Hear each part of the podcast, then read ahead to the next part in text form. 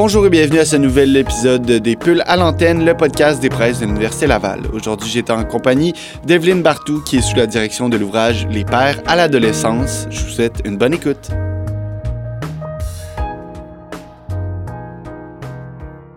Je suis maintenant avec Evelyne Bartou pour discuter de son ouvrage Les pères à l'adolescence. Bonjour Evelyne, ça va bien? Bonjour, oui, ça va très bien.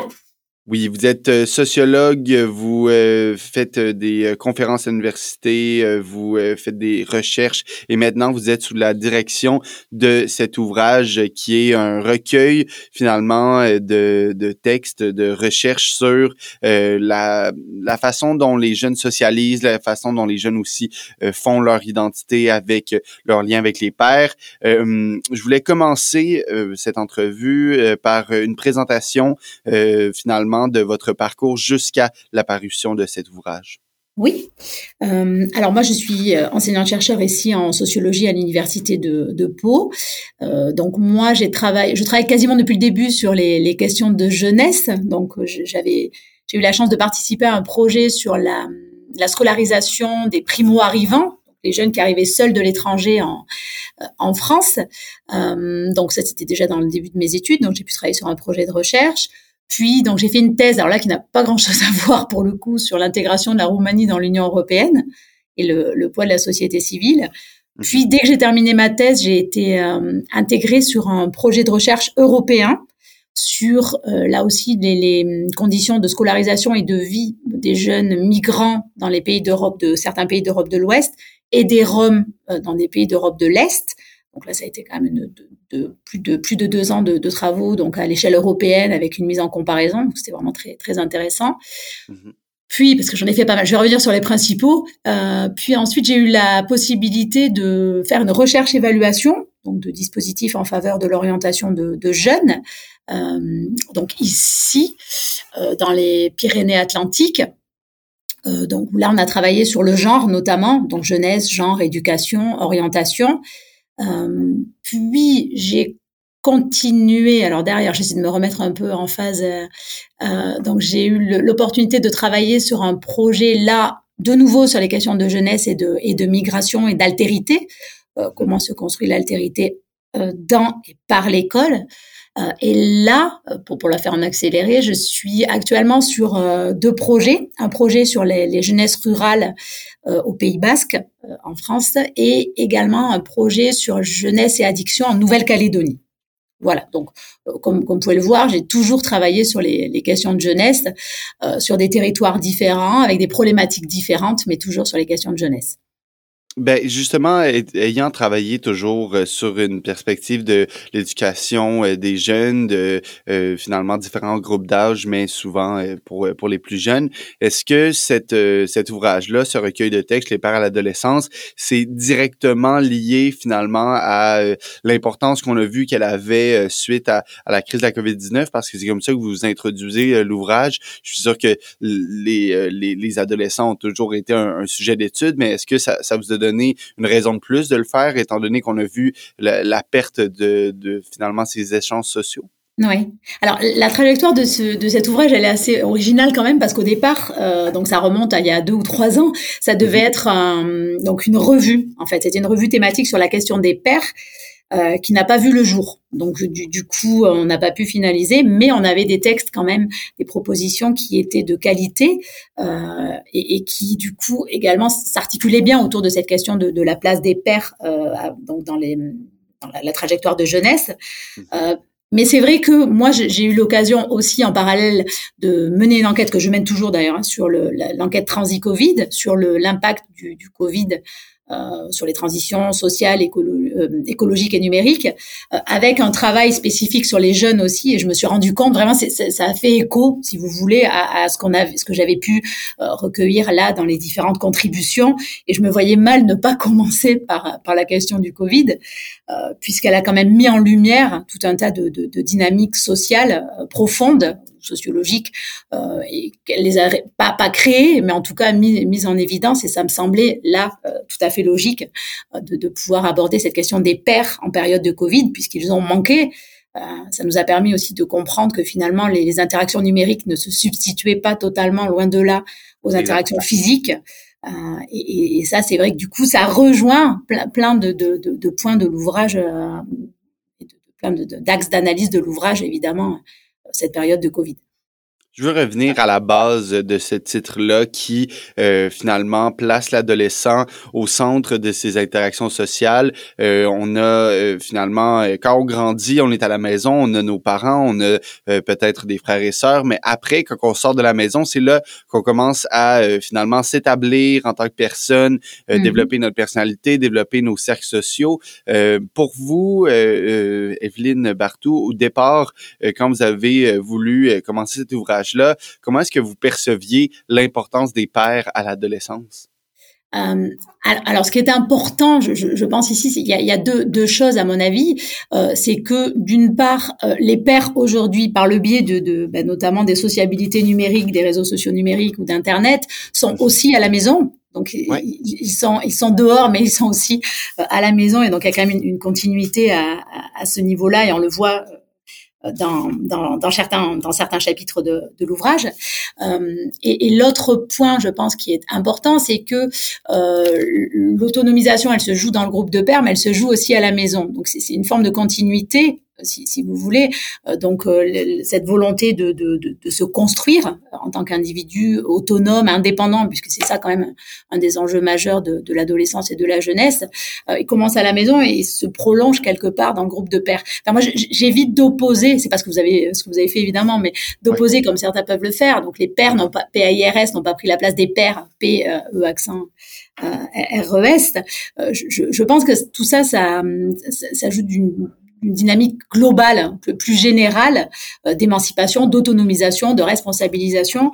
Et, finalement, oui, euh, quand même, le, groupe de pères est le lieu où euh, l'adolescent ou l'adolescente ou les adolescents, pour, pour pas stigmatiser, donc les adolescents et adolescentes vont pouvoir avoir plus de liberté, peut-être plus de prise, plus de marge de manœuvre, même si euh, on le voit dans, dans l'ouvrage et encore une fois et dans, dans certains chapitres. Euh, donc, cette, notamment dans celui de, de Thomas Sauvadé, euh, cette liberté peut se retourner aussi contre les jeunes eux-mêmes. Peut être pris aussi dans des euh, dans, dans, des logiques de, de euh, comment dire, dans des contraintes euh, sociales très fortes aussi au sein du, du groupe de pairs.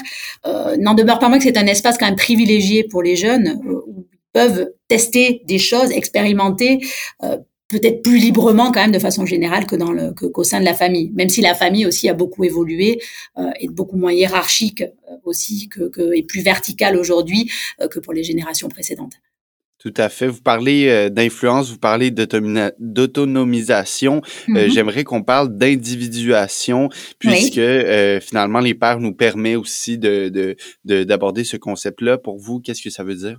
Oui. alors ça aussi c'est quelque chose qui est important et on le voit notamment dans le dans le chapitre de, de Joël Zafran où on voit bien que le, cette, cette phase de l'adolescence c'est une, phase de à la fois de rapprochement des autres donc de rattachement au groupe mais aussi de singularisation, d'individuation. Donc, on apprend à devenir quelqu'un, un individu à part entière, euh, à la fois proche, mais aussi singulier, bien sûr, euh, donc dans, dans, dans, dans, dans sa singularité, hein, là pour le coup, dans sa, dans sa différence. Euh, donc, pour moi, l'individuation, c'est le fait d'être un individu à part entière, évidemment, d'exister comme une personne à part entière, ce qui est euh, évidemment l'objet de, de, chacun, mais ce qui est aussi difficile. Euh, et, et quand on est euh, encore dans des logiques de dépendance parentale, c'est pas évident non plus de pouvoir s'affirmer totalement. Donc c'est une phase qui est vraiment particulière, cette phase d'adolescence et de jeunesse, puisque par extension avec le l'entrée plus tardive sur le marché du travail ou l'obtention d'un emploi qui n'assure pas nécessairement toujours une indépendance résidentielle ou, ou, une décohabitation parentale. Euh, voilà, c'est vraiment cette phase où, on se construit. Alors là aussi, les pères, euh, on dit les pères à l'adolescence, les pères sont importants à tout moment de la vie, mais c'est vrai que c'est un enjeu majeur là dans cette phase de, de, de, de construction de soi, euh, évidemment très important on parle de construction de soi et je trouve ça hyper intéressant parce que le quatrième chapitre aborde cette euh, finalement cette construction personnelle d'une façon euh, bien unique. On parle de, euh, de finalement le rôle des pères dans la recomposition des préférences musicales à l'adolescence, comme si finalement aussi la musique faisait partie de la personnalité ou de la façon de se créer notre propre personnalité. Je veux passer à la seconde partie parce que cet ouvrage-là est fait en deux parties. On a on a parlé de la première qui, justement, qui porte le titre de Les pairs entre influence et individuation. On passe mm-hmm. maintenant à la deuxième partie qui aborde plutôt la prévention, l'accompagnement. on parle même aussi de père et danse. puis c'est un concept mm-hmm. que je voulais mettre au clair aussi avec vous parce que finalement, c'est une, une façon de, de se supporter, une façon de s'aider, mais comment est-ce que vous, vous la définiriez, la hmm. définisseriez, cette paire aidance? Alors, je, je, pense que là, pour le coup, les Québécois sont quand même beaucoup plus en avance que nous sur cette question de la paire aidance, parce que je, je travaille sur un, un, projet de recherche là, actuellement, un autre encore, où il y a tout un tas de, de réflexions autour de la place des jeunes dans les dispositifs euh, politiques publiques en faveur de la jeunesse. Euh, donc là, c'est vrai que le Québec est quand même plus avancé sur ce point-là, et notamment sur la question de la paire aidance. Euh, ici en France, on a quand même du mal, et, très honnêtement, c'est loin d'être intégré ce, ce, ce, concept de, de paire aidance ou euh, finalement de, de, prise en charge des jeunes euh, par eux-mêmes quelque part les jeunes pour les jeunes c'est quelque chose qui est, qui est, très compliqué à, à, à, aborder. Donc on se retrouve avec tout un tas de dispositifs en faveur des jeunes qui finalement n'intègrent pas les jeunes et leurs besoins nécessairement euh, ce qui, est, ce qui est assez problématique. Et, et l'avantage quand même de la de la de, de la paire aidance c'est de, de, pouvoir évidemment s'appuyer sur euh, un, public qui connaît mieux finalement, de, de plus près en tout cas, euh, le, le, qui, qui, vit hein, intrinsèquement dans sa vie, dans, dans ses expériences, ce que vivent euh, les autres qui, qui, leur sont proches et qui permettent. Alors non pas, l'idée c'est pas de substituer aux, aux, accompagnants, à tous les travailleurs sociaux de la jeunesse euh, d'autres jeunes. La question elle est pas là, mais c'est de s'appuyer sur une expérience, un, vécu qui permettra aussi d'affiner ou d'adapter quelque part euh, donc les, les, politiques qui vont être euh, politiques ou dispositifs qui vont être mis en place en, en faveur des jeunes. Donc c'est vrai que cette question-là, pour moi, elle, elle, est très importante. Alors j'aurais aimé pouvoir aller plus loin dans le dans le dans l'ouvrage, avoir plus de participation. Mais bon, déjà, je trouve que c'est pas mal euh, d'avoir eu ces ces, euh, ces, ces chapitres-là. Mais c'est vraiment cette question de, du partage de d'expériences, de, de, de, besoins qui sont euh, qui sont proches, qui peuvent permettre, à mon avis, de, de à la fois, comme le dit le disent Vanessa Fournier, François Chaubeau et Éric Legrand, qui ont fait des, des chapitres sur, ce, sur ce sujet-là. on le voit surtout au niveau des comportements de santé cette influence positive qu'à peuvent avoir des gens qui, ont déjà connu des, des, problématiques de santé ou autres sur euh, sur ceux qui les vivent qui pourraient les vivre. Euh, donc euh, voilà, c'est à la fois cette idée de, de partager un vécu, des expériences et de toucher aussi peut-être un public que, qui est plus difficile à toucher. Euh, ça c'est Vanessa Fournier pardon qui le, qui le montre bien. Euh, donc les, les, plus de toucher ces jeunes qui sont les plus réfractaires quelque part aux, aux approches d'intervention classiques, euh, avec cette, cette, relation aussi encore une fois de verticalité d'adulte vers vers le vers les jeunes. Et finalement, ce que montrent quand même ces, trois contributions, je ne sais pas de bêtises, hein, c'est bien trois, il y en a un peu plus, hein, trois, quatre, parce qu'il y a aussi celle de, euh, j'avais oublié celle de, où je suis. Non, oui, voilà, sur l'éthique et les violences amoureuses, euh, c'est vraiment de montrer euh, que ça renforce la capacité à agir. C'est-à-dire que le, fait de pouvoir s'appuyer sur les autres, l'autre qui est proche de moi, qui me ressemble, peut renforcer la capacité à agir. Mais encore une fois, j'y tiens parce que je sais que c'est des craintes, en tout cas en France, sont, sont très importantes. Il ne s'agit pas de faire disparaître totalement les adultes, hein, ou les travailleurs, ou ceux qui sont formés sur ces questions-là, mais plutôt de d'essayer d'affiner l'action en faveur des, des, jeunes pour être plus efficace et plus, euh, plus pertinent, bien évidemment. Ben, comme vous le dites, peut-être que ça résonne plus dans un euh, dans un une optique que c'est euh, ton père ou euh, comme vous le dites, vous comparez ça à la verticalité. Ben si c'est à l'horizontale, si c'est quelqu'un entre guillemets qui est à votre niveau, ben peut-être que pour pour l'intervention, peut-être que ça aura un plus grand impact. Mais du côté justement de cette cette intervention traditionnelle, est-ce qu'elle a évolué? Est-ce qu'elle est est-ce qu'elle me demandais justement de cette dynamique avec la paire aidance, le fait qu'on peut euh, souvent euh, ou parfois se, se tourner vers la paire aidance, mais pour ce qui est de l'intervention euh, plus traditionnelle, verticale, comme vous dites, mm-hmm. comment est-ce que vous la percevez? Alors, je pense que là aussi, les lignes bougent quand même. Et, et, et là, euh, bah, moi, je travaille beaucoup sur des, des des dispositifs expérimentaux, notamment avec le fonds d'expérimentation pour la pour la jeunesse, où on voit quand même que les acteurs ont envie d'essayer autre chose. On voit bien que la, matrice ou le mode de fonctionnement euh, traditionnel quand même montre ses limites à la fois en termes d'efficacité, mais aussi, je pense, de, satis de satisfaction, pardon, euh, pour les professionnels eux-mêmes, donc sont pas forcément contents de, de cette situation. Je pense qu'il y a des initiatives quand même qui sont assez intéressantes qui se mettent en place, qui existent un peu partout, qui manque peut-être de structuration et de visibilité, en tout cas sur le sur le territoire français, puisque je m'appuie souvent sur ce qui se fait au, au, Québec, mais il y a quand même des initiatives. là, je le vois sur le, le, projet dont je vous parlais au Pays Basque. Donc, c'est une association de jeunes pour les jeunes euh, qui va accompagner autour de l'emploi ou qui va essayer d'informer les, les, jeunes sur les opportunités du territoire.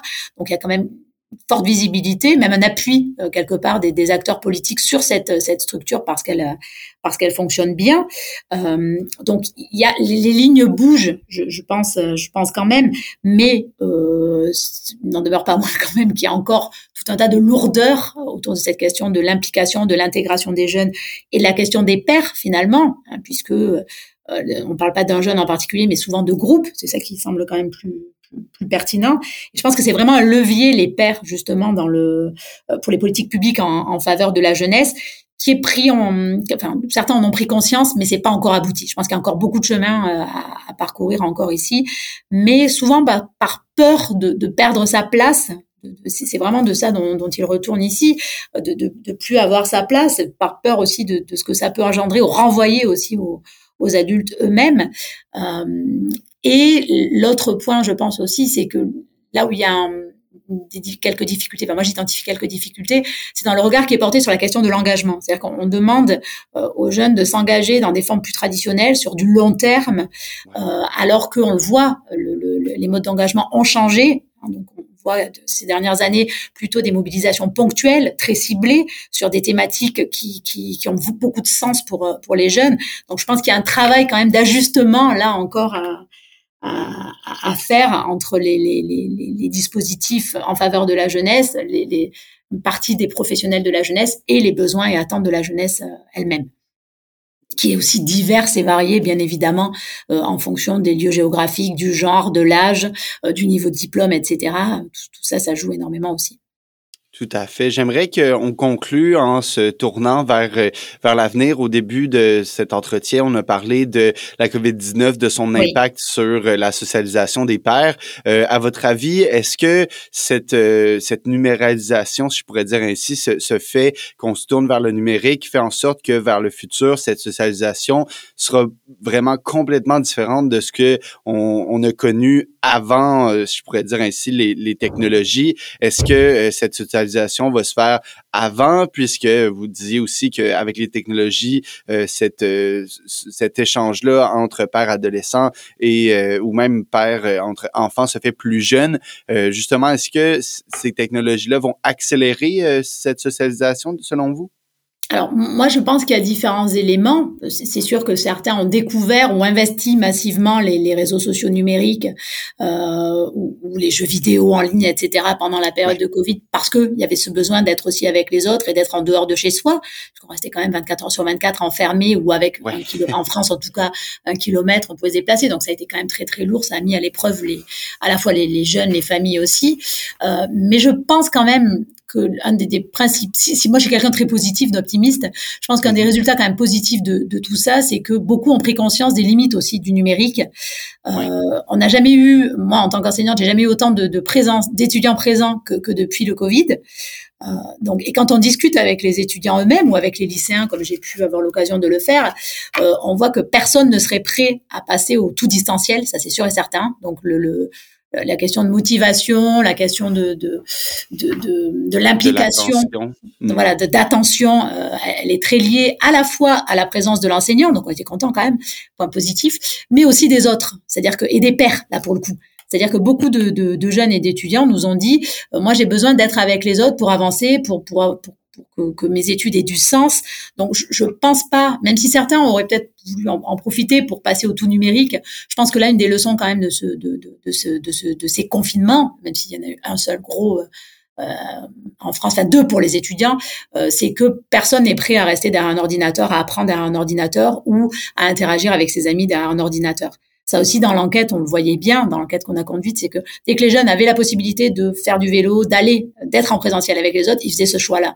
Donc à un moment donné, oui, le, numérique est là et tout le temps là, même quand ils sont en présentiel, parfois euh, ils communiquent aussi à travers les réseaux sociaux ou à travers les smartphones, mais euh, ça se substitue pas totalement. Et c'est vrai que ce, discours, ah, soit alarmiste, soit, euh, soit comment dire, soit très très axé sur le numérique, à mon avis, a été mis à mal quand même par cette période où on s'est rendu compte, enfin on le voit, c'est incroyable dans l'enquête, les gens ont besoin de se voir, de se toucher, de se sentir, des temps, tous ces temps off, euh, c'est qu'ils ne retrouvaient pas nécessairement derrière un écran. Donc euh, oui, l'écran a progressé, enfin le, numérique a progressé pendant cette période, mais je pense qu'en termes de réflexivité, de regard critique aussi porté sur euh, sur les usages, on a beaucoup avancé. Beaucoup de jeunes nous ont dit euh, passer, avoir essayé de, se, enfin avoir essayé de se mettre des barrières, déclarent avoir passé trop de temps, avoir essayé de se déconnecter aussi à certains moments parce qu'ils n'en pouvaient plus. Donc c'est, je pense qu'il y a quand même de ça aussi qui ressort de cette de cette crise sanitaire.